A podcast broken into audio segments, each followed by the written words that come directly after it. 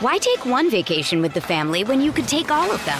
With Royal Caribbean, you don't just go to the beach. You visit a private island and race down the tallest water slide in North America. You don't just go for a road trip. You ATV and zip line through the jungle.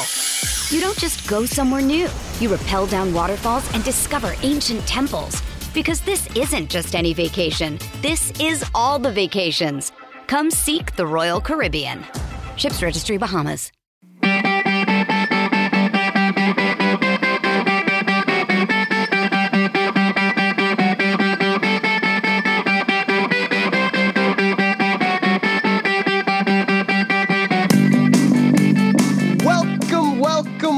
Welcome, everybody, to the Hockey Think Tank podcast brought to you by the hockeythinktank.com, a website for all players, parents, and coaches to go to get a little bit of education and a little bit of inspiration regarding the greatest game on the planet. What an episode we have for you guys here today. We are bringing on Justin Dowling, NHL player. He's a veteran of close to 600 professional games in 10 years professionally, but he signed with the Vancouver Canucks coincidentally on the day that we recorded the podcast with him. He spent most of his career in the Dallas Stars organization, uh, but he hails from right outside of Calgary, Alberta, and Cochrane, Alberta. He played his junior hockey in the WHL before going on to play in the East Coast League to the AHL and then getting his shot in the NHL. He was actually in the bubble with Dallas when they went on their Stanley Cup run. And what a conversation we had with this guy. I mean, we're talking about somebody who didn't get drafted in the WHL draft for junior hockey, didn't get drafted in the NHL draft for hockey. Took him six years to finally play his first NHL game. And uh, what a conversation this one was. And he was a teammate of our boy Jeffrey Lavecchio. So without further ado, let's bring on the talent of the podcast. Vex, what's up today? Just uh, a beautiful Saturday morning here in sunny St. Louis, and was really excited. I had a great week. I had uh, Chris Wideman, who was KHL D Man of the Year, one of the guys I trained, signed with uh, the Montreal Canadiens for next year, made his way back to the show. Been a long way since that uh, Uber incident and having to battle all that so I was really happy for him. He's worked so hard. He's such a good person. Uh, one of my other guys, Ryan MacInnis, uh, son of Al MacInnis, the slap shot man himself, uh, just signed with the Buffalo Sabres. So that was awesome for him. And then, thirdly, getting to talk to uh, Dowling, one of my former teammates. Um, we played together in the East Coast League. I played like 25 games, I think, in the coast. And I, we were line mates for probably like 12 of those. And, you know, we only played together like 12 games to start that year. And then we both went up to the American League. Um, and his career absolutely just took off. Um, but he's one of my favorite line mates I've ever played with. This guy read the game, reads the game so well. Um, such a good communicator. Like we're always like bouncing ideas off each other mid game on the bench, like changing things on the fly. Just set me up with so many backdoor tap ins because of his his unbelievable vision. And then on top of that, he was one of my favorite guys I ever played with, personality wise. We hung out a lot. You know, the couple months that we played together, I've stayed in contact with him. You know, that was that was like my third year playing, so maybe my fourth year pro. I don't know. Ten years ago, probably. Still talk to him quite a bit, and I was excited to finally get him on the podcast. And happened to be a pretty cool day that he just signed with uh, Vancouver that day. So really exciting having him on for this one. Absolutely, and that was a fun conversation. Just like talking about uh, like all of the ups and downs of his career. I mean, we're talking, like I said, five, six years before getting his first sniff in the NHL, didn't get drafted, didn't get drafted in the WHL, late bloomer. And, and we just love bringing guys on that have that kind of pedigree and story because that's where most of us are. very, very, very few of us are the Connor McDavids or the first round draft picks uh, getting up into it. And so getting the chance as a kid to, to listen to another story about somebody who had to persevere and work hard and get cut and not get drafted and all that to, to finally, you know, reach the pinnacle. And, and again, very, very cool the fact that we got to interview him on the day that he signed a two year contract with Vancouver. So, yeah, I mean, I, I obviously didn't know him before this, but it seems like couldn't have happened to a better guy and looking forward to, you know, seeing where his career continues to take off to now. Yeah, it, dude, he tru- truly is. And, you know, we both love, you know, everyone always said late bloomer, and we're trying to turn that into no, you're you're pretty much on par. You're normal bloomer. And he even said it, you know, I was a late bloomer. You're a late bloomer compared to, you know, one of your line mates, Tyler Seguin. But the, Tyler Seguin is the the exception. He's not the rule. But really cool to hear, you know, we constantly preach, you know, get better every year, focus on yourself, um, you know, always try and improve, you know, believe in yourself, work towards it. And, you know, the guy got cut from the duck you know, wasn't drafted, like started in the coast. Unbelievable in the NHL. Unbelievable. I love these stories. I think that they're so important for hockey players to hear and for just everyone to hear about life. You know, we're both entrepreneurs. We've both done, you know, different things in our lives. When you started the Hockey Think Tank, both podcast and business, you started them from nothing. I started my training company with two clients. You know, like you just got to keep persevering. You got to keep going, getting better every day. And it's just so cool being able to show people that, that it, anything is possible. Like, you know, with a case like Justin here. For sure. And you go back to it too. It was Mike Snee, I remember, who we had on the podcast, who's the executive director of College Hockey Inc. And we were talking about late bloomers. And do you remember this conversation that we had way, way back? And uh, he he basically said, no, it's it's not late bloomers. Those people are normal. like you said, they're the rule, not the exception. The exception are the ones that are the quote unquote early bloomers. You know, the ones that hit puberty or were just blessed by God. You know, at at an early age uh, with skill or um, physical maturation, whatever it may be. And so, yeah, getting a chance to to hear these kinds of stories, I think a lot of a lot of kids that are trying to grind and, and trying to to achieve their dream of playing at the highest level i mean this is the path that 99% of them are going to go on. So getting the chance to be able to tell these stories with these people that we have on uh, very very cool. Justin seems like an awesome guy and uh, very cool that he gets he's from calgary and he's going back to vancouver so he's going to be a little bit closer to home with a newborn now. And so just and it was really cool to hear him talk about that and his family and uh, his first goal that he scored in the nhl he scored in calgary and he was t- it's a really funny story about his mom too. I won't won't spoil it here, but uh, you have to listen to the podcast to get that. But uh, just seems like a really cool guy. Very happy for him. It, dude, he's he's one of the best. I think a lot of a lot of people are going to be happy listening to his story and become Justin Dowling fans now. For sure, for sure. Uh, before we do get over to Justin, though, one thing did want to talk about here um, before we get into our sponsors and, and heading over to Justin is we just want to send you know our uh, I don't know if congratulations is the right word, but just uh, give a virtual podcast hug to, to Prokop, who is a player that was drafted by the Nashville Predators, uh, who just came out as gay just a few weeks ago. And I think you know, hockey is for everyone is the tagline that we all like to use. Uh, I think we're getting there uh, as as a sport. We might be a little bit behind in making sure that hockey actually is for everybody. Um, but just a very very courageous move by him uh, to come out as gay. He, I believe the he is the first player under NHL contract. So he hasn't played an NHL game yet, but he's the first player under NHL contract uh, to come out. And uh, we just want to you know, send him our support our way. And he's been doing some different types of media. Um, Spit and Chicklets actually had Bayne Pettinger on their podcast uh, last week as well, who is a player agent uh, that came out as gay just a little bit ago as well, and talked about his process of going through it and and how we just want to normalize it. You know, hopefully at some point this isn't a big story. Hopefully at some point hockey truly is for everybody, and everybody feels welcome and comfortable in our sport. And uh, just the the reaction from the NHL, I think, has been awesome. You know, every team has has come out and support. So many different players have come out and support. Um, former players, the league, everybody in in support of Noah as he uh, stood on stood on uh, you know shoulders and and came out and just what a courageous move by him. So we just wanted to um, before we get into our podcast, just say, you know, we're there for you. And uh, we're very, very happy and proud that you were able to come out. And dude, like, I can't imagine living not your true self.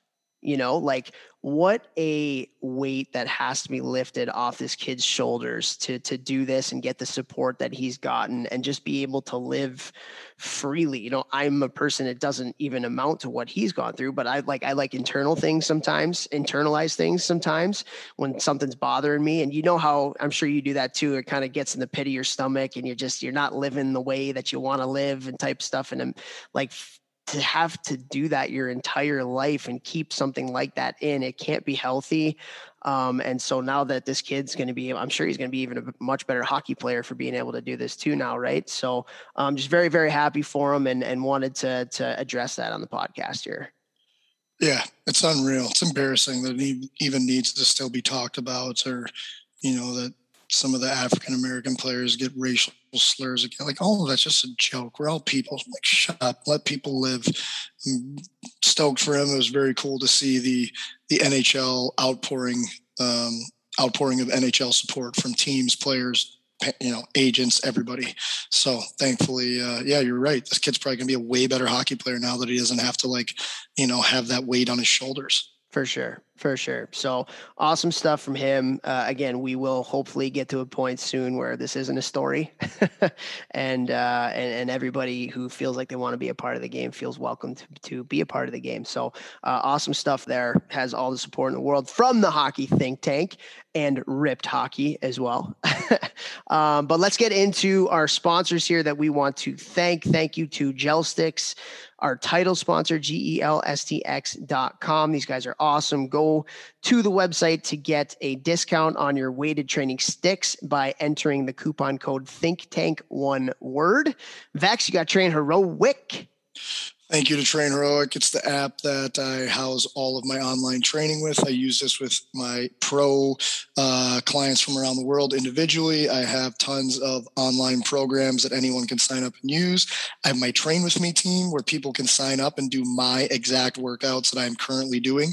Uh, I have a team of like 118 people strong right now, I want to say, from around uh, North America, and that's been actually there's a couple people in Europe doing it too, in Japan. So that's been pretty exciting. Uh, trying to just offer things to help people train smarter and harder and take care of their bodies. So thank you to Train Heroic. And I think you should go for another bout with icehockeysystems.com. You did such a great, such a great job last week. I f- totally forgot about it as we gotten through, but you're the man at this. So give her a go. Uh, God. What do you want me to say? I can't remember what I said last time. Now, you should have told me before so I could have prepared. That's okay. All right, I'll do it. And then you can thank all the listeners, the most important right. thing. So uh, thank you to icehockeysystems.com. We have partnered with them uh, on an association platform. So you can get everything from thousands of drills that they have on their site to drill, um, draw drilling, draw, drill drawing software where you can actually go in online and uh, draw up your drills, send them to your team, send them to your players beforehand, send a practice plan, little, be a little bit more prepared. As a coach, your players know what's going on when they get there. Uh, they also have our parent guidebook and our hockey think tank survival guide. So you can go there. And again, this is for everybody in your organization. So from the players to the parents to the coaches, um, just an awesome partnership that we have with them. So go to icehockeysystems.com, look for the associations tab, and go ahead and get that for your organization today. And thank you to our listeners, right? Vex. Literally, the only reason we do this is to help anyone who's listening.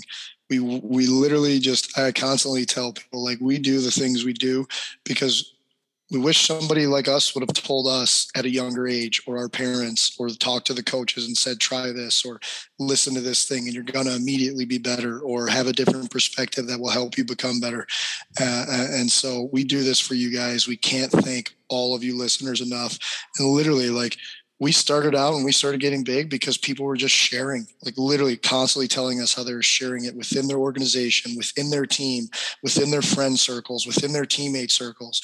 So, like, please keep sharing us. We're literally trying to bring on people and, and bring up conversations that will make you better at the game of hockey and the game of life. So, thank you for sharing, rating, liking, whatever, um, trying to spread the news about what we're trying to do here. Thank you very much.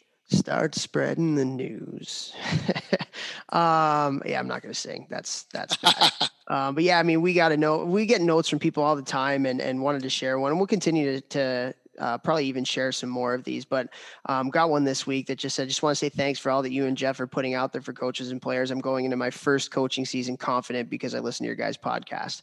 And so that for us is huge because if we can give you a little bit more comfortability and confidence going into what you're doing, that's going to translate to your players and your players are going to get better because of that. So um, that's just a really, really cool note for us to get that somebody feels more confident in themselves into their job that they'll be doing and having an impact on these kids. And so, you know, we really appreciate all that feedback. Just like Jeff said, keep keep them coming. Uh, if there's people you know you want us to interview, if there's feedback that you have, both positive and constructive, um, send them our way. Uh, whether it's a, an email, Topher at the hockeythinktank.com, uh, or if you want to shoot us a, a, note on social media, Jeff has a blue check mark so you can find him. Um, I don't know if you know this, but he's got a lot of leather bound books and some mahogany, and he's kind of a big deal. And so, uh, no, we appreciate everything. And uh, you guys are going to absolutely love, love, love this interview with just an absolute grinder and warrior and awesome, awesome hockey player that just signed on to play, and I believe his 11th professional season with the Vancouver Canucks. So, without further ado, here we go with Justin Dowling. Why take one vacation with the family when you could take all of them? With Royal Caribbean, you don't just go to the beach. You visit a private island and race down the tallest water slide in North America. You don't just go for a road trip. You ATV and zip line through the jungle. You don't just go somewhere new. You rappel down waterfalls and discover ancient temples. Because this isn't just any vacation. This is all the vacations. Come seek the Royal Caribbean. Ships Registry Bahamas. We are so excited to have on this episode of the podcast. He is now a Vancouver Canuck as of today. You Dowling, how we doing? I'm doing good, guys. How are you guys doing? Doing really well. It's one of one of my main man over here's former teammates playing together. And uh, so first, before actually before we get into you, you got any you got any dirt on this guy? Like, there's got to be something, some kind of funny story about Vex from playing with him in pro, huh? Uh, yeah. I mean, there's quite a bit. I don't know if I want to name right, all, but uh, yeah. Uh, he enjoys we'll his you- hookah bars, from what I remember. Likes to sit at the hookah lounge a little bit. Oh, I love it. And I, I was telling somebody about that place like two weeks ago. That's so funny. Only time I've ever tried the hookah bar in my life was with this guy. He clearly brought me there, not the other way around. Yeah, and uh, who else was there? Wasn't it? uh Wasn't it like Trevor Glass? Maybe. Yeah, yeah. Yeah, I think it yeah. was Glass. Or yeah. yeah, it was for sure. I can't. That's maybe so one other guy too. I don't remember. Yeah. Um, I don't even know how we ended up in there. We walked in there and everyone was smoking. We're like, well, might as well try it, I guess. Guess, guess I'll try hookah tonight. yeah. That's so when in Salt Lake City. Yeah. yeah, yeah in Salt Lake City. Places too in Salt Lake City. oh, I like it, guys. Well, good stuff. Well, Justin, thanks so much for coming on, man. Obviously, a big day for you, uh, signing here with the Vancouver Canucks for two years. So, congratulations on that. And uh, we'll get into that stuff in, in just a bit. But first, just would love to introduce you for those of our listeners that don't know you. And you grew up right outside of Calgary, a little town called Cochrane, Alberta. And uh, so, how'd you fall in love with the game up there? Was uh, was it the Calgary Flames? Was it uh, your parents getting into the game? What was uh, what was your entrance into this great game of hockey? It's crazy living in Canada, I know, but you know. yeah, it's so uncommon living up here in Canada and playing hockey. But I think it was yeah, obviously for my parents, it's or my dad at least taking me to games. Um, I feel like that's like one of the main things you do in the winter here is just go to Flames games or Hitmen games. I actually remember going to Hitmen games more than I do going to Flames games. Um, I think just the tickets were cheaper, I guess. I don't know. Um, but I, I really enjoyed watching. My dad would always point out Paul Kariya growing up. So anytime that uh, Anaheim came to Calgary, that's we had to go to the games, and I think that's kind of how what got me interested in the game was actually playing or going to watch them, and, and then being able to play them. And I never actually wanted to be a player either. My dad said I always wanted to be a goalie too. He was a goalie growing up, so I like the pads and all the the gear and stuff, and, and all the painted helmets. So I think that's maybe also what got me interested was just being able to customize gear and, and look cool on the ice. uh, well, I think you made the right decision going and playing it out. So yeah, I wouldn't be a good goalie. I have a tough uh, time blocking shots. I can imagine doing a stop and talk oh, that's hilarious. Well, that's that's good stuff, man. So, you know, obviously growing up in Calgary, um, big hockey's a big thing there, and, and you ended up going to the Western League for for your junior hockey experience. And, you know, when did you kind of figure out that, you know, hockey was something that at some point was going to take you places? Was it more in the youth side? Was it something when you got to the WHL, started to have some success there? Like when did it become kind of more of a hobby than, hey, I might be able to do something with this with my life? Yeah, I mean, growing up, I never really had an interest in being a professional hockey player. I actually loved skateboarding. I, I wanted to be a professional skateboarder for however weird that sounds. I just loved it. I loved everything to do about it. I still follow it to this day. Like Nyjah Huston's my guy. I love watching his clips. Disappointing how his Olympic uh, Olympics went, but that is what it is. But I like I don't I didn't think it was going to be my job until maybe like my second or third year in junior, and then I just I had really good years, and I, I didn't end up getting drafted or anything, but I still thought that I was good enough that I should have been drafted. So I kind of got that fire inside where I wanted to to prove to people that I could play pro hockey. And then once I actually got in and uh, out of junior and played in Abbotsford for a bit and realized that I could play at that level, I kind of realized that I that's what I wanted to do, and I really wanted to to take that step forward. But up until even like my first year in junior, I was just doing it to have fun with like my friends. I just I loved playing the game and I loved being around my friends, but I never thought of it to be something that was going to be um, something that would take me into my 30s. I love Wild. what you say there. Yo, so so Justin, so Vex and I have like been beating the adversity drum um, I'm not going to say more than we need to because I think it's so important as you're kind of growing up and yeah. learning how to figure stuff out. But I, I, love what you said there, where you said, you know, you didn't get drafted into the NHL, and and from that, a fire lit inside of you. And we've like two podcasts ago was about overcoming adversity and how important it is. So, right. can you expand a little bit about that? Just like you know, you're you're having these successful junior campaigns in Swift Current and you're feeling really good and and then all of a sudden the draft day comes you probably felt like you were going to get drafted and didn't end up happening like take us through that process of how that lit a fire under your ass yeah i i mean i didn't get drafted into junior either i just opened up envelopes in the mail and decided what team i wanted to go to um, so i've i've been taking the long road my whole life but uh yeah it's the when it came to draft day, I had uh, I had a few teams call me, or not draft day, but the day before, and they called me and they said like I had I point a game that year in in the Western League. I think I had close to 30 goals, maybe. So I, I put up really good numbers for my draft year, and then especially back then when points aren't what they are now, like when kids are getting 120, 130 points, that just didn't happen when I was playing. Um, but yeah, teams called and they were like, if you're still there at in the third round, we're going to take you and it got to the third round and I wasn't being taken. so it's just, I don't know, it pissed me off a lot. And I just hated how people were, I guess, lying to me in a sense. Like it was, it was really frustrating. And then um, again, I went back to junior and I played really well. And then um, it came to my 20 year old year and I see all these guys that I play against and, and I've played against my whole life are signing contracts and as free agents or just with the teams I got drafted, and I'm still sitting there not getting anything, and I'm putting up good numbers again. I was always a point of game guy in the dub, um, so it I don't know, it just pissed me off, and I just I wanted to prove to myself that I could do it, and then I, I ended up going to Pittsburgh and Philly's camp, and I ended up having a really good camp in Philly, and I think also then kind of proved that I was able to play with these older guys that I it kind of reassured what I had already thought that I, I figured I, I had the ability to play there. I just had to make sure that I gave myself the opportunity to get there and actually do it. So you went to, did you go to Pittsburgh's summer camp or their NH, I went to, uh, main camp? I went to their, it's almost like Traverse City for Dallas. Okay. Like what yeah, they yeah. do. So it's like the rookie showcase tournament. So I went to that with Pitt.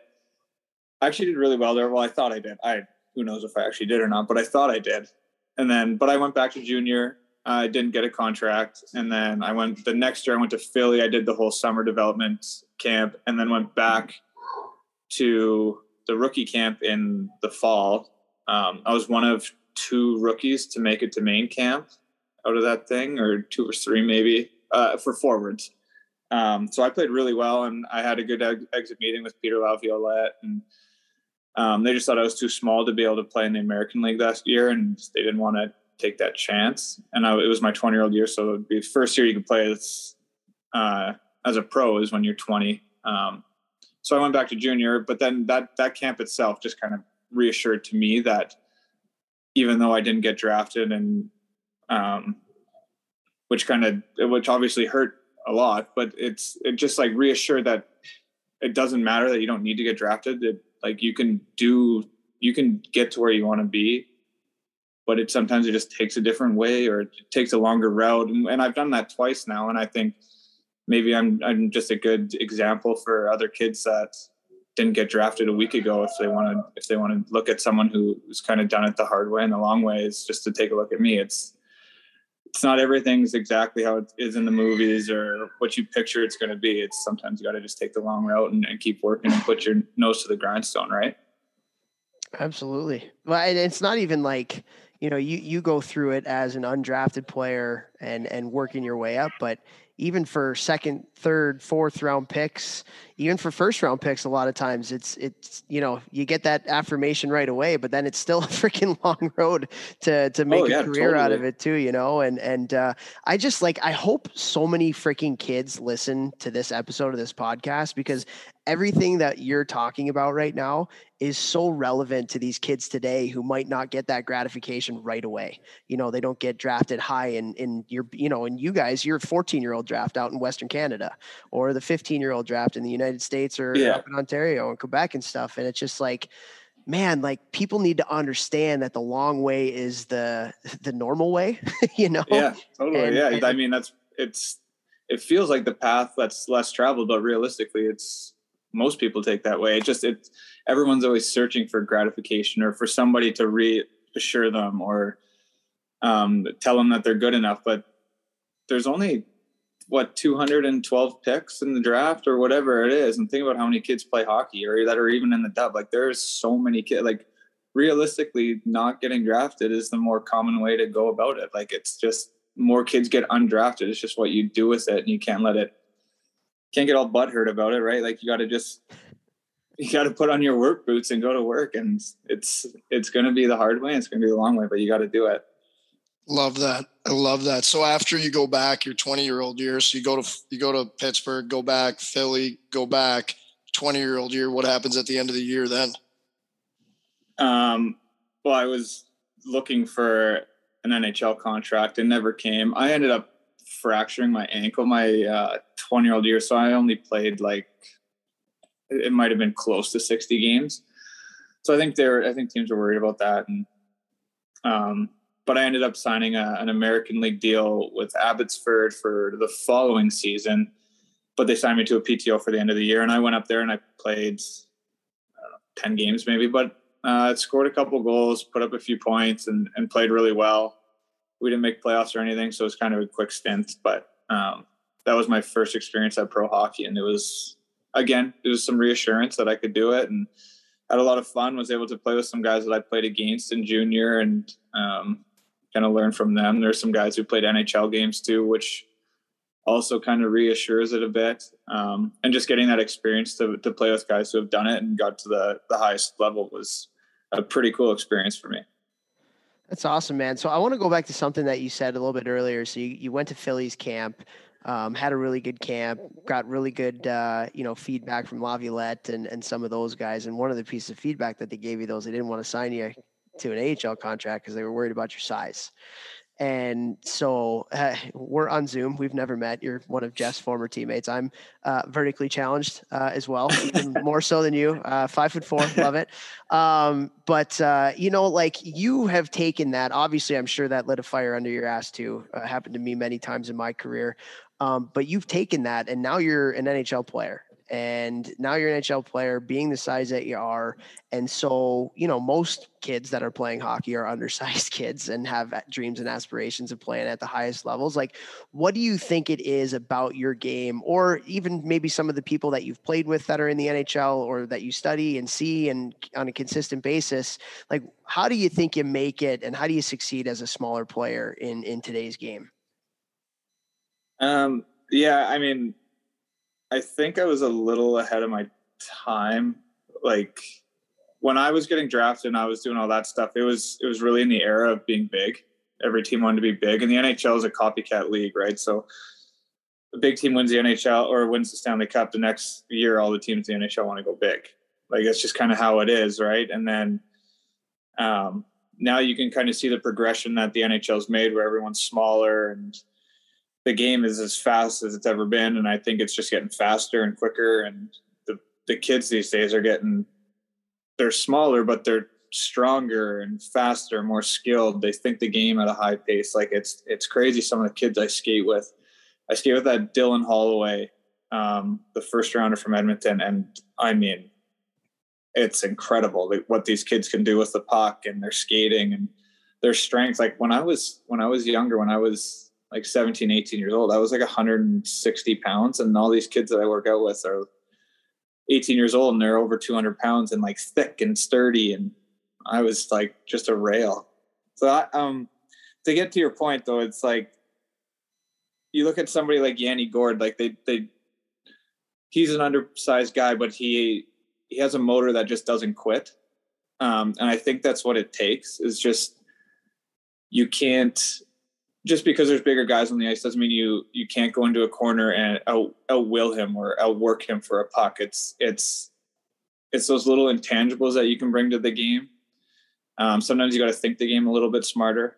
Obviously, you go into a corner with a bigger, heavier guy. Um, the easiest way to come out with the puck is obviously you need the will to do it. Um, you can't be afraid to go get in there and get your nose dirty, but you got to be able to out, outthink them with body position, with stick position, um, any way that you can to get the puck is is really what it is. And I mean, once you get to the next level, everyone seems to be bigger and stronger and faster.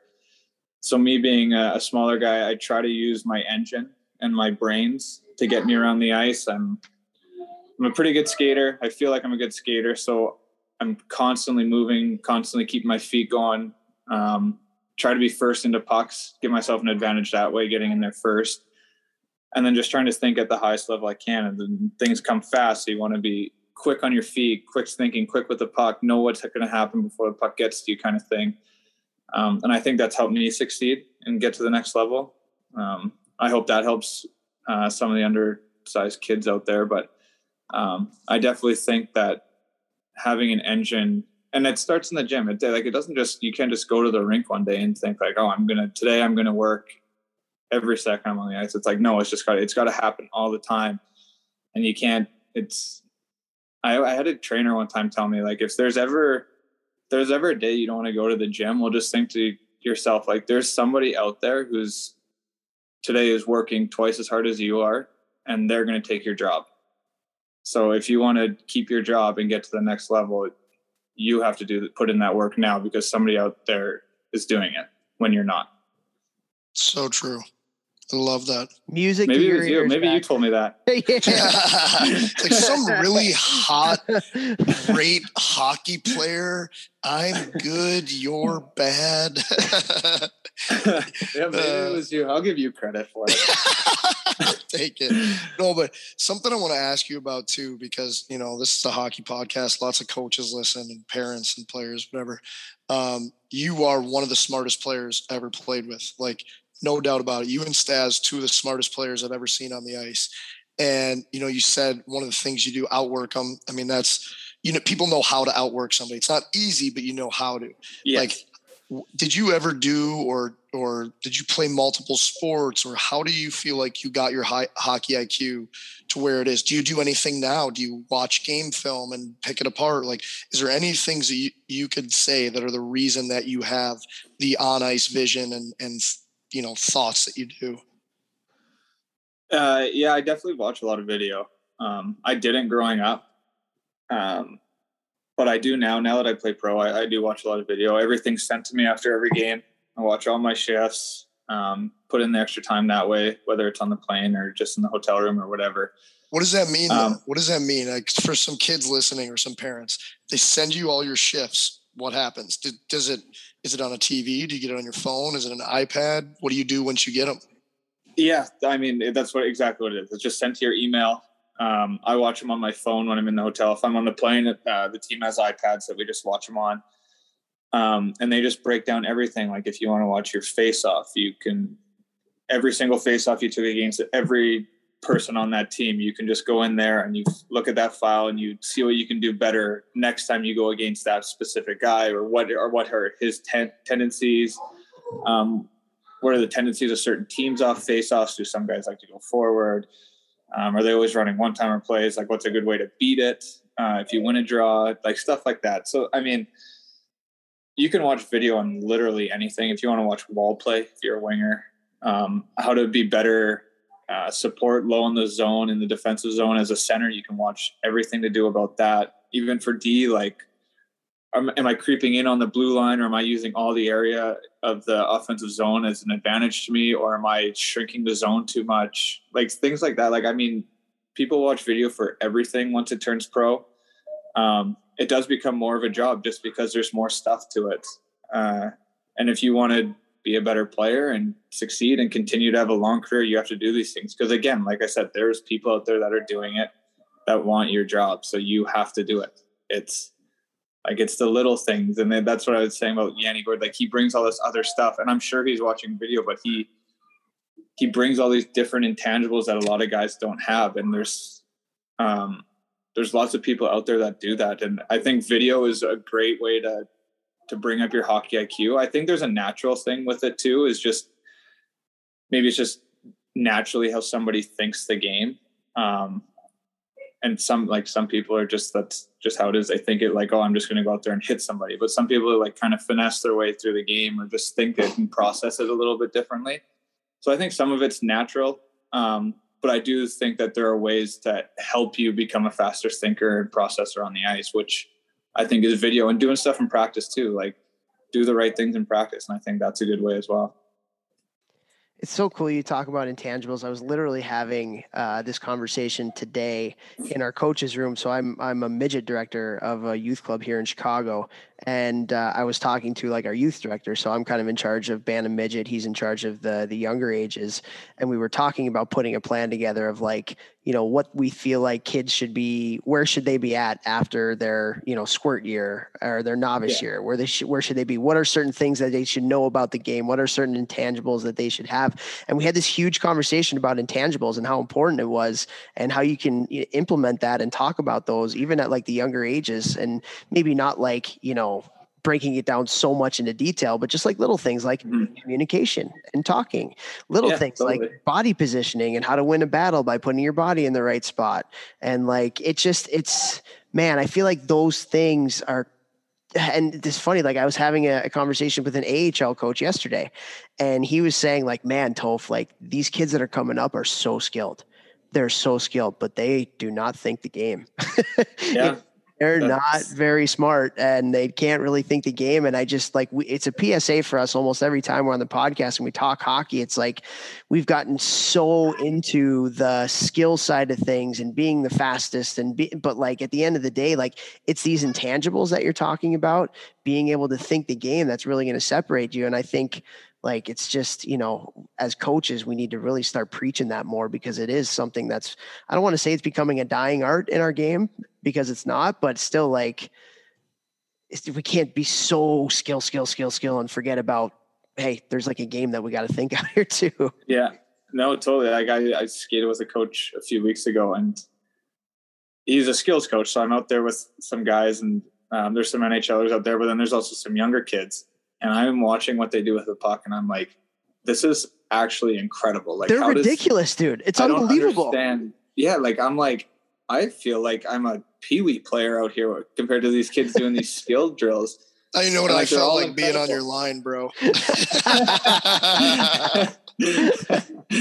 yeah, I like I asked the trainer, I'm like, who like who are these kids? Like where do they go? And they're like, oh, they're they're just like younger kids. And he's like, all, every single one of these kids can do any of these like skill drills, no problem. But if you put them in a game, they just the way they process and think the game is it's almost like they just want everything to be that skill drill. They want the game to be that skill drill, right? Like they just want to toe drag somebody. They just want to pick up the puck behind the net, like things like that. And they're like, you just can't do that. Like there's guys out there that are smarter, bigger, faster, stronger than you. And if you want to do that, if you want to piss them off and do that, you can. But you're just going to be on your ass every single time, right? So it is like kids, I think, worry a little bit too much. I think it's the thing with like social media too. Like everyone wants to be that kid on social media who does the Michigan behind the net now, and like not a lot of people can do that, and like not a lot of people can do it in a game and make it work. So why are you doing it? Why are you trying to do that? You know, like why is that all the, you're practicing? Yeah, like just go play the game. play the game and score a goal. Like that that's going to work better than you trying the Michigan 10 times and it might work once a year. Like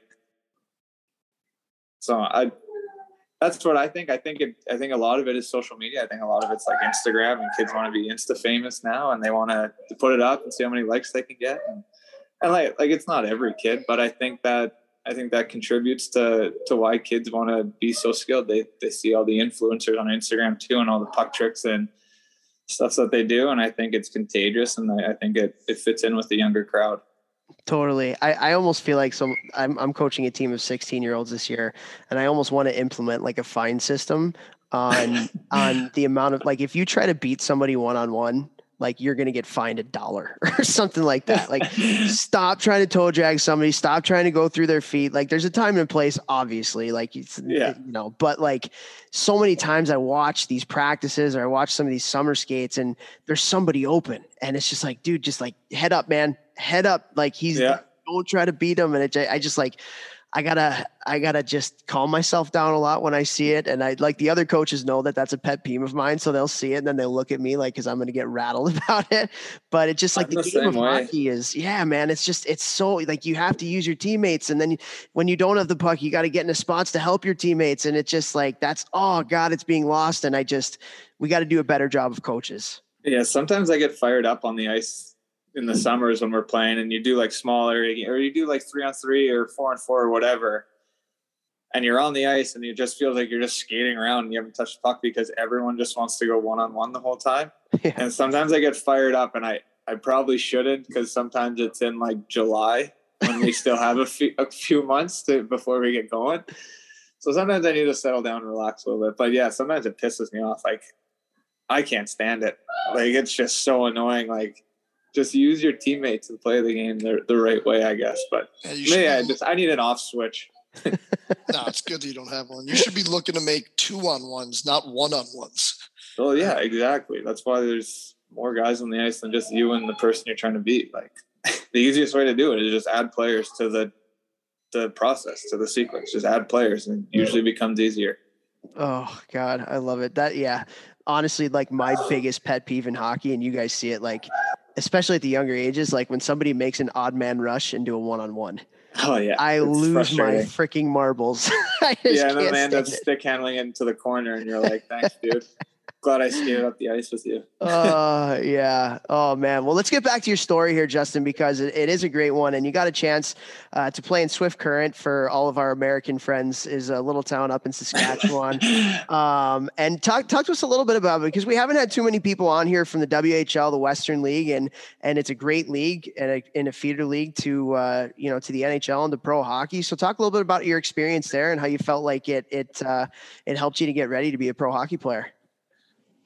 Yeah, not not a lot of people know about Swift Current. There's like fifteen thousand people there, maybe, and it's an hour and a half to the next closest city, which is not a big city, but in comparison to Swift Current, it's a big city. Um, yeah, it was small. So I mean, the your time there was spent a lot with teammates. That's kind of where you built your memories and your friendships was because of the the small town. Everyone was so close. We just hung out with each other every single day. It was all the guys just hung out together at somebody's billets, and so I have a I have a lot of um, a lot of friendships that I still cherish to this day and still hang out with some. Um, one of the guys I played with was at my wedding party, um, and you. I feel like that's where you build bonds too, is in, in the Western League or just in like the CHL. I'm sure it's the same with college. Um, just like being around the guys all the time. And I just being in Swift Current, there's nothing really to do. So that's what we did was we built bonds with each other, just hanging out every single day. Um, and maybe that's why I had a good junior career too. Is you go to the rink and you're comfortable with everyone and, and you're having fun. And usually, what you bring off the ice kind of leads to on the on the ice, and you have that friendship and chemistry with everyone. And and it made for made for a lot of fun years actually with not a lot to do we actually had quite a bit of fun. So i mean i played with good hockey players too. We had adam lowry was there cody eakin. So i mean we had we put together some good teams. We never made long runs but um, i mean anytime you get to the playoffs and, and do something get past the first round i think you're being successful. And we did that a few times. So it was fun and I, I enjoyed it. And I, I, mean i wouldn't change it for the world. Uh, like i said i have a lot of friends i still hang out with now um, that I played with then. And there's there are days where I I, I think that um, the way I, I developed as a hockey player, I um, a little bit of a late bloomer. I think the college route would have helped me, but then again, I wouldn't have met the people that I did uh, along the way in Swift Current. So I, I wouldn't change it for anything. That's awesome. It always it always interests me to think about how guys who go the major junior route, like what they would look like, play like, be like. You wouldn't play the same style of hockey coming playing college hockey when you did back then if you would have that's for sure right. you definitely like think the game at a way higher level than what most college hockey players i would say did back then but something that's super interesting you said is uh how your teams were like the teams that are close off the ice are are the teams that are usually successful. And like Toph and I are constantly to- talking about that. Toph has uh, a business where he goes to Division One, Division Three, whatever college junior teams, and and does team building with them to try and work on those exact things. Like, what does it mean when you're saying like you guys had a good time off the ice, or you guys were a tight knit team? What, or like, is there a reason, or things you guys did? Was it like bowling night every Tuesday, something as simple as that, or or what? It's it on like honestly, it was just like the Sunday fun days. It was just having beers in the backyard playing Beersbee or cornhole or whatever. It was just like all the like uh, like there literally was not anything to do in Swift Current unless you went and drank on a Sunday because you had the day off or um or like you go to a movie. Like it's it was just like there those were the two things you did in Swift Current because it was just you just go to a movie and hang out and hang out at somebody's billet house and play Call of Duty for eight hours on and it's like it was one of those three things. And I mean, I mean, it's a junior. It's exactly like college. You go out and have your fun and drinks, and that was like we every Sunday we would go to somebody's billet's house and we just grab a case of beer and play Beersbee. And, and I mean, obviously not in the the winter, but once because sometimes it's minus fifty in Swift. So you're not going outside and playing Beersbee, but I mean, like we grab a case and we just go sit in the basement and do whatever, play beer pong or whatever. But I think it's I think it's very similar to how you become close off the ice in college. It's just you build those memories by hanging out with each other and enjoying the time that you spend with each other. So true, man. I, I, think those those unstructured times where you're kind of away from the rink and the pressure's off, that's like that's the DNA of teams that either win or lose. Like Right. And I think I think also I didn't mention, but like in college you fly everywhere. And like in the dub, in Swift Current, we had the like we had like 15 hour bus rides. So you, when you're spending 15 hours on a bus together, you're just naturally going to bond and become closer. So I think all that time that you're just constantly spent around. So whether it's going to a movie, 15 hours on a bus, going and having a few beers with each other, playing Call of Duty, like we are like, especially being in a small city where everyone is within a two minute drive of each other we always hung out. And it was always as a team. Everyone hung out. It was always this big thing well hey we're all here. We're all hours away from home and there's nothing to do so we're all going to do nothing together kind of thing. Totally. The yeah. The best junior teams that I was on, so I, I played my junior hockey in Chicago, and the way our housing was set up, like we had people all over the place, right? So mm-hmm. exact opposite of of Swift Current, where everybody's kind of right in the same spot. We were pretty spread out, but the teams that I was on that did well were the ones that like it still didn't matter. We were driving an hour to make sure we were having a poker night, or yeah, we were totally. driving forty five minutes to you know do whatever, and it's just like you know, at, at any level too. That's that stuff is just it's really really important. And you listen to some of these other podcasts, you know, Spit and Chicklets. I think one of the best things that they do is they get you know guys on that have won Stanley Cups, and and you were on a team that that got to Stanley Cup final a couple years ago, and like to hear them talk about just like how close they were and Yeah. how much they wanted to battle for each other. And you said it perfectly. And Vex, you said it too. Like how close you are off the ice is a direct translation to, you know, to how you, you play on the ice. And I just, I think that's really cool. And the fact that you got to do that for, for as long as you did in, in Swift Current and the WHL, I mean, that's, that had to have been unbelievable. yeah i i truly think that it's like a direct correlation of like how you are off the ice as a group is how you will be on the ice like if you don't want to go to battle and you don't want to put in the work for the guy you're sitting next to then it's just not going to happen you can't just like flip a switch and say that you're going to do it like you want to like naturally feel it from the inside like I will I like I want to go to battle for you. I want to win for you. I want to win with you. And again, then you build those memories and I think we had teams like that in Swift where everyone just wanted to play for each other. I mean, we like we never went far or anything like that in the dub. Like we never we never even went to the conference final. But we always had good enough teams where I think we could have done it. We had chances. Um, we always just got like I mean, the one year we had a really good team, but we went up against Tyler Ennis, who I think scored 11 goals in one series. Like you just you can't do anything about it. Like it's just tough luck. Like you're in junior, there's going to be teams where they have that one or two guys where they're just difference makers, they're just they're just going to beat you. That one guy's going to beat you. That's the difference, I think. Um, especially when you have older guys, like if you have 19 or 20 year olds, now they're playing against 16 year olds. They're just they could just take over a game if they wanted to. So I think there is a bit of that. Um, but yeah, no, we had we had fun teams in Swift. So I like I said, I wouldn't change it for anything. I had unbelievable billets too. Swift Current has some of the best billets in the league, in my opinion. Like they understand there's not a lot to do, so they loved hosting. They loved having everyone over. So they made it a lot easier too. It's hard. It's hard being 16 and leaving home. So I like I thoroughly enjoyed everything about Swift Current. It was a it was a great spot to play. And like I said, my billets were unbelievable. Swift Current, gotta love it. The Broncos, you guys are both Broncos, man. Western Michigan Broncos, Swift Current Broncos. That's Speedy Creek. uh, well, well, Justin, I want to fast forward a little bit now because um, you know you are somebody. So you got into pro hockey, you played in the AHL, you played in the coast a little bit, and it took five, six years for you to to finally crack an NHL lineup. And most people would not make it that long. most people would make it, you know, three, four years of riding the bus and grinding it out, and you know, uh, just wanting it so bad, but it not happening. And and so I would love to know from you a couple things. You know, the first one is like, what was your mindset like as you were kind of going through that and battling, in in terms of not, you know, you being so close. You're in the next league up for like five, six years before it happens. And so, what was your mindset going through? And then the other thing that I thought was awesome too was you score your first freaking NHL goal in Calgary, which is your hometown. And by the way, Vex, have you seen that goal? Yeah, of course I did.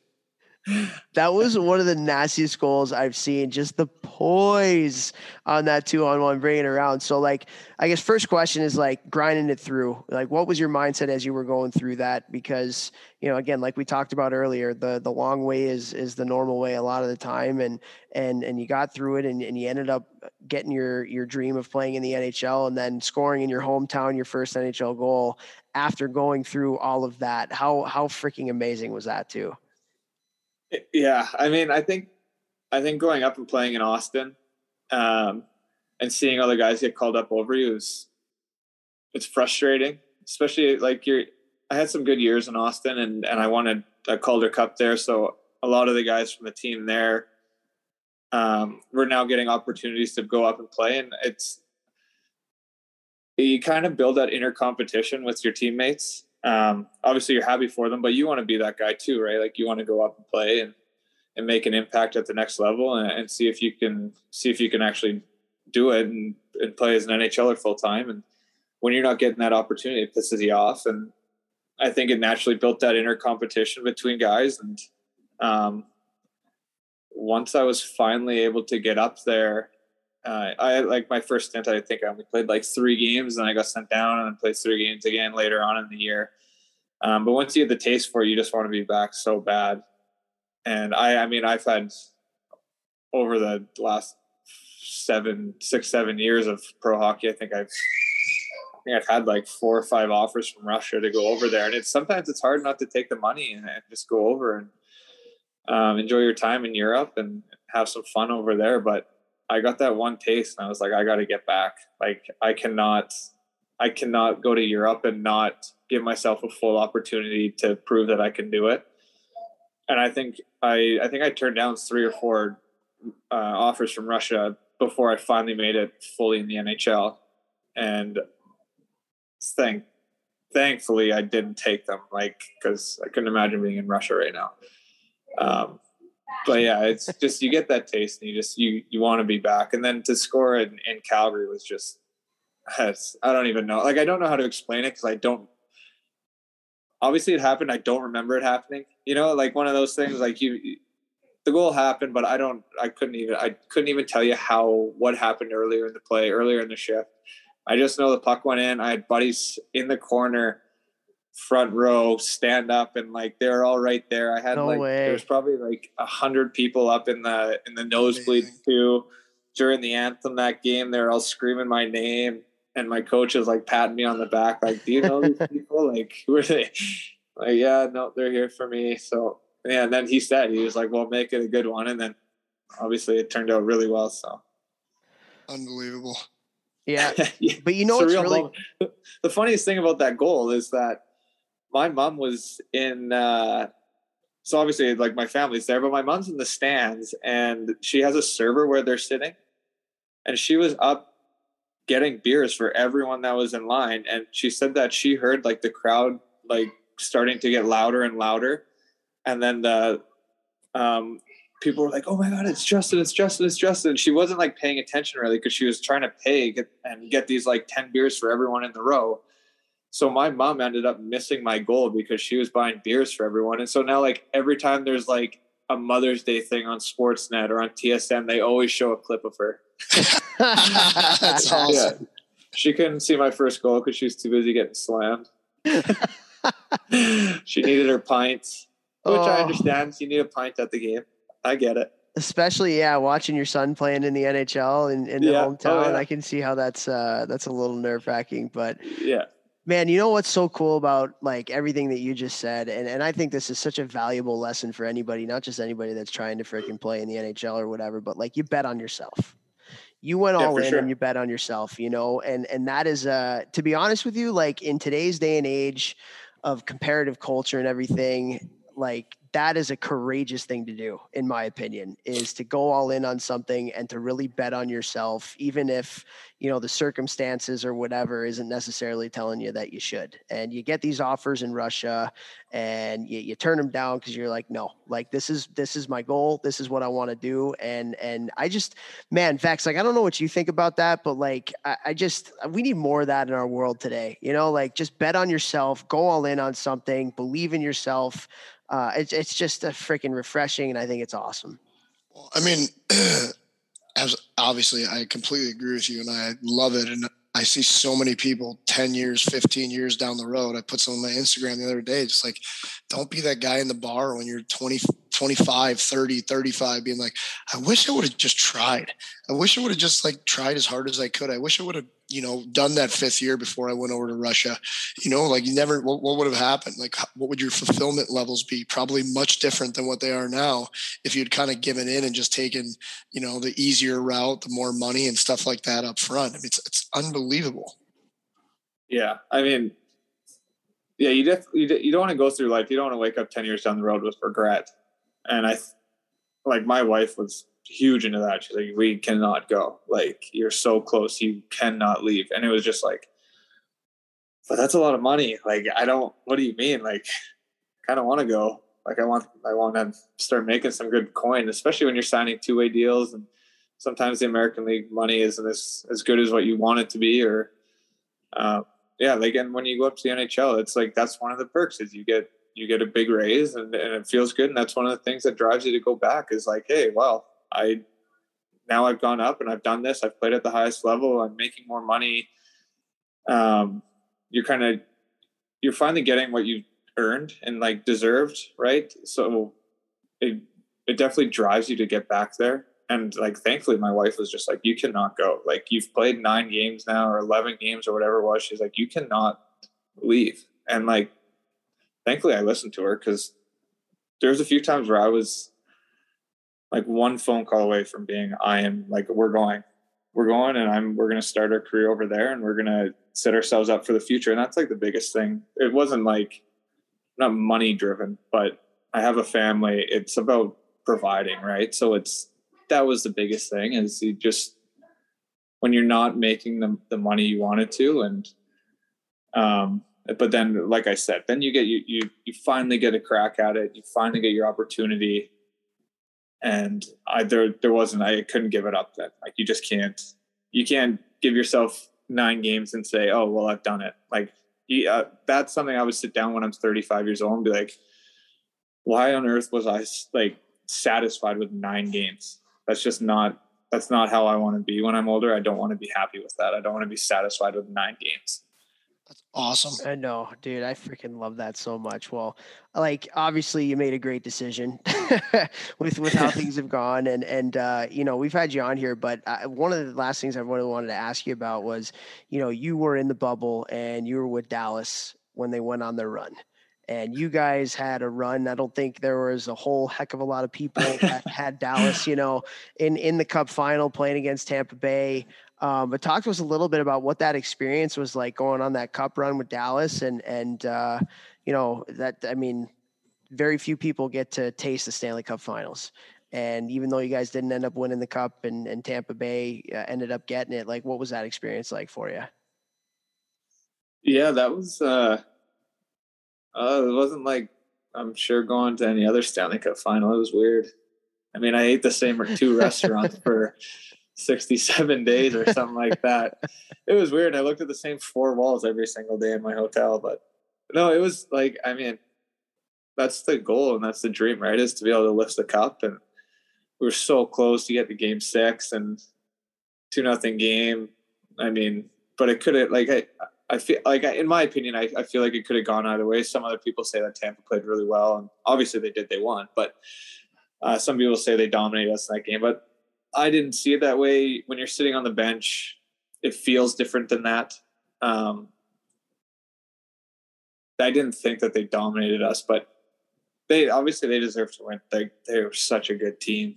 Um, they're so hard to play against. They got everything going for them. That team, right from the goalie uh, all the way up to 60 that are unbelievable. Every single one of them. Then they got four lines that just grind you down. They got top end talent. Kucherov's insane. Like he is so good. It's like every time you go on the ice and he steps on the I'm, I'm just like I'm got I got to get off. Whatever I can do to get off the ice, I got to get off because this is going to be a dash and I don't want to eat it. but it, the experience was awesome. It was cool. Like I just wish there would have been fans because I couldn't imagine playing for Stanley Cup with their, with an arena of twenty thousand people screaming and cheering and having a good time. Like it was that was one thing about it that was weird. It was just like eerie, the fake crowd noise. Um, yeah, how was that? That was so weird. It the when we first went there and we did our first exhibition game against Nashville, it it just felt like a summer game. Like like it was really weird. Like it was like shinny hockey. Like something big would happen and then there'd be like a pause and then all of a sudden you just hear the like whatever guy works in like the DJ booth or whatever, just turn up the volume of like the crowd, and you're like, this just feels awful. Like this is brutal. But no, the experience was awesome. Like being able to play in the actual Stanley Cup Finals against Tampa was the coolest thing ever. And my wife and daughter were actually one of the only families that made it into the bubble, so they were able to watch um, watch the games live, and I was able to bring my daughter in the dressing room and stuff afterwards, and after we won the West. Um, so it was super cool. Like they, I think that's a memory that will live with me and my wife forever. And I'm super excited that once Perry's of age to kind of understand what happened and and that she was actually a part of that crazy time was will be something really cool to, and something that I really enjoy explaining and, and telling to her when she's older. Unreal, man. Well, one of the other other interviews that I saw you do as I was uh, kind of doing a little digging before uh, before getting you on here is you got the chance to play a little bit with uh, with Seguin and Benn uh, in Dallas yeah. on the same line with them. So I, am just wondering, being able to play with some of the top players in the NHL um, on a line and having success with them, you know, what is it about those two guys in particular, being able to play with them that like, did you, what did you learn stuff from being able to play with them? Why are they so successful? Like, just take us through kind of playing on a top line in the NHL. Yeah, I think that I think that's kind of my versatility. Maybe that that is my hockey IQ and my smarts that allow me to do that. Is um, I can kind of bounce around a lineup um, and play up and down wherever they kind of need me. And when I was able to play with Tyler and Jamie, like just their natural ability is just incredible. It's not like in the game where you watch them and you're like, oh, that's that's how you got good at that. It's like they just have like incredible natural ability and it comes out and it shows in games. But when you watch them in practice, like Tyler shoots like hundreds of pucks in a practice, like hundreds of them. Like it's crazy. He goes out early and he just shoots. He stays out late and just shoots. Like I'm like I, I'm dead serious when I say he shoots hundreds of pucks in practice. It's crazy, and it's every single day. So then when you go in a game and you actually play a game with them, and then you give them like a shitburger pass, and all of a sudden it's right in the elbow posting in and you're like well i can see why you do that. It's because i've seen you do it hundreds of times in practice. So that's that's what it is. You don't learn and you don't learn anything from watching them play during games or playing with them during games. It's all obviously before it, it's in the lead up it's all in practice but playing with them was obviously a ton of fun like they are just incredible talents and, and Seguin's one of the premier goal scorers in the league and Jamie's arguably one of the best power forwards in the league. So it it was easy for me. Like I, I feel like a lot of guys could go up and, and have success with them. So I think it was easy for me to go up and with my ability to just think the game and, and skate, I could go in and grind and get pucks for them and give it to them and let them do their thing. So it made it it, it made the transition from playing fourth line or third line to, to going up and playing with them a lot easier. Yeah, that's sick dolls. And and so obviously Benn and Seguin are probably two of the best players you played with. But who would you say if I it's hard to narrow it down? Kids always ask me to ask guys this. Who are the three best players you've played with or against in the NHL? Oh, that's no, that's super easy. Sid, one. He's incredible. Like I have fanboy on the bench when he's on the ice. I just I so cam when I just watch him. Is he the best all time? Is he the best all time? I think he is. Well, I, God, I don't know. I, I, I don't even think I've ever seen a game of Gretzky play, but he's definitely the best of our generation for sure. Yeah. Um, McDavid is the scariest person to be on the ice against because you there you know there's probably like a 95 percent chance that you're getting scored on and you just like hate yourself. It's just terrible. Like he's so good and you can't take the puck from him and you just he just puts you in the spin cycle for like two minutes straight when you're on the ice with him. It's awful. He's so good. Um, and then the third one I think is Patty Kane. He's there's a my first I I took a slap shot from Giordano and I took it in the lung one time play actually in Calgary, which was unfortunate. So I had to leave the game. I bruised my lung and my first game back after that.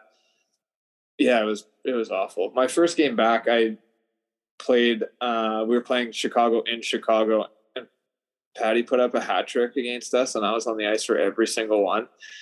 And like one of my first shifts back, he came. It was I was covering for the D, and he came down one on one against me, and I was like, "Okay, well, I'm gonna give you a little bit of space, so that you don't like toe drag me and like go inside out and break my ankles." But I gave him a little too much space, and he just took it and walked in and ripped it through my legs, goes bar down on Khudobin, and I was like, oh my god, like what am I doing? And then he ended up scoring two more times before the end of the second. I was like, this is awful. what's what's going through your head? You're well, I'm like, I'm like, I'm get back on the.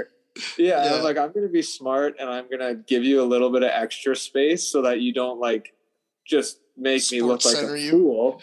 But he just made me look like a fool in a completely different way. Like he so pat un Patty Kane esque, you know, like usually he just toe drags you, puts it through your skates and goes around you, or do like a 360. That was the one thing. It was the first thing that go, went through my head was like, you are not doing a spinnerama on me. There's no chance. I'm not allowing that. So I gave him like an extra like five feet so he couldn't get close to me. And he just used me as a screen, shot it through my legs, went bar down. And I was like, oh my God. Unreal. This All sucks. but yeah, no, that, that's actually an easy question for me because I they're the same three guys I say every single time. They're so good. Would And they're so Kucherov fun before? Sorry? Would Kucherov before? Yeah, he clo- he's close for sure. He is he's so good too. He just doesn't have like the.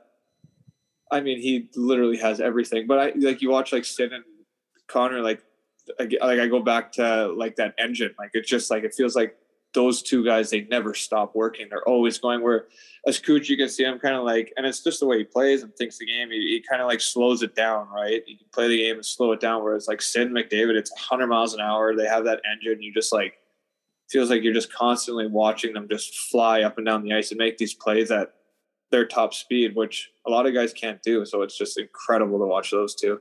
But Sid's my favorite. I, I love to um, tell my buddies back home and like my wife and stuff that I'm 100% against them on face off. So you're going to always keep that. Yeah. Not a big deal. Yeah, I don't get out on the I don't get out on the ice against them a lot, so I'm only one to know. Not a big deal. Hey, you're only as good as your last face off against him. Yeah. You're one to know, man. You own Sid. Yeah. No, Love it. it's yeah, it was that was one of the that was like my welcome to the NHL moment. That was my first um one of my first times playing was against Pitt, actually, and going up against a draw against him, and I was like, this is the coolest thing I've ever done. Awesome. Very So cool. awesome. Well, we're Yeah. happy for you. Uh, obviously, Vex, I'm sure, as a former teammate, somebody who made you look really good for the few games that you guys played on the same line. Got to be really happy for you. So, uh, congratulations on your new contract in Vancouver. Got to be Yeah, really thank you. Be a little bit closer to home, being able to play for the, for the Canucks there. So, how excited are you now to get going for next season? Yeah, I'm super excited. I mean, it's it hasn't really sunk in yet. I I don't think it'll sink in until I'm packing up the the car and booking flights for my wife and realizing that I don't have to drive 30 hours to Texas. I think it'll click in then. It'll be nice to only have to drive 10 hours down the road. But yeah, we're so excited. I mean, having the little one now too, having a daughter, and she's only uh, like 16 months old. So it's nice to have family close to home that can come visit and help out. And especially with COVID the last two years, like she hasn't been around our family a whole bunch, right? Like in Alberta, things just opened up, and then uh, then we were in Dallas for the other, however, three quarters of COVID. So and then we were in the bubble. So my family hasn't really seen her all that much. So it's nice to to know that we're a little bit closer to home and they can come and it's just an easy jaunt for them to come over and and visit and say hi. So that was one of the decisions that helped us um, or that was one of the factors that helped us decide to to do van. But um, yes, super, super, super excited to to get going and and starting a new chapter in, in Vancouver. Good stuff, man. Well, best of luck towards the end of this summer here, and and training camp is I don't want to say right around the corner, but it's getting there. So best Yeah, of luck coming going up through quick. that. Yeah, and uh, and congratulations again. Thanks for coming on, man. Yeah, thanks for having me, guys. Good luck, Dallas. Thanks, buddy. I appreciate it.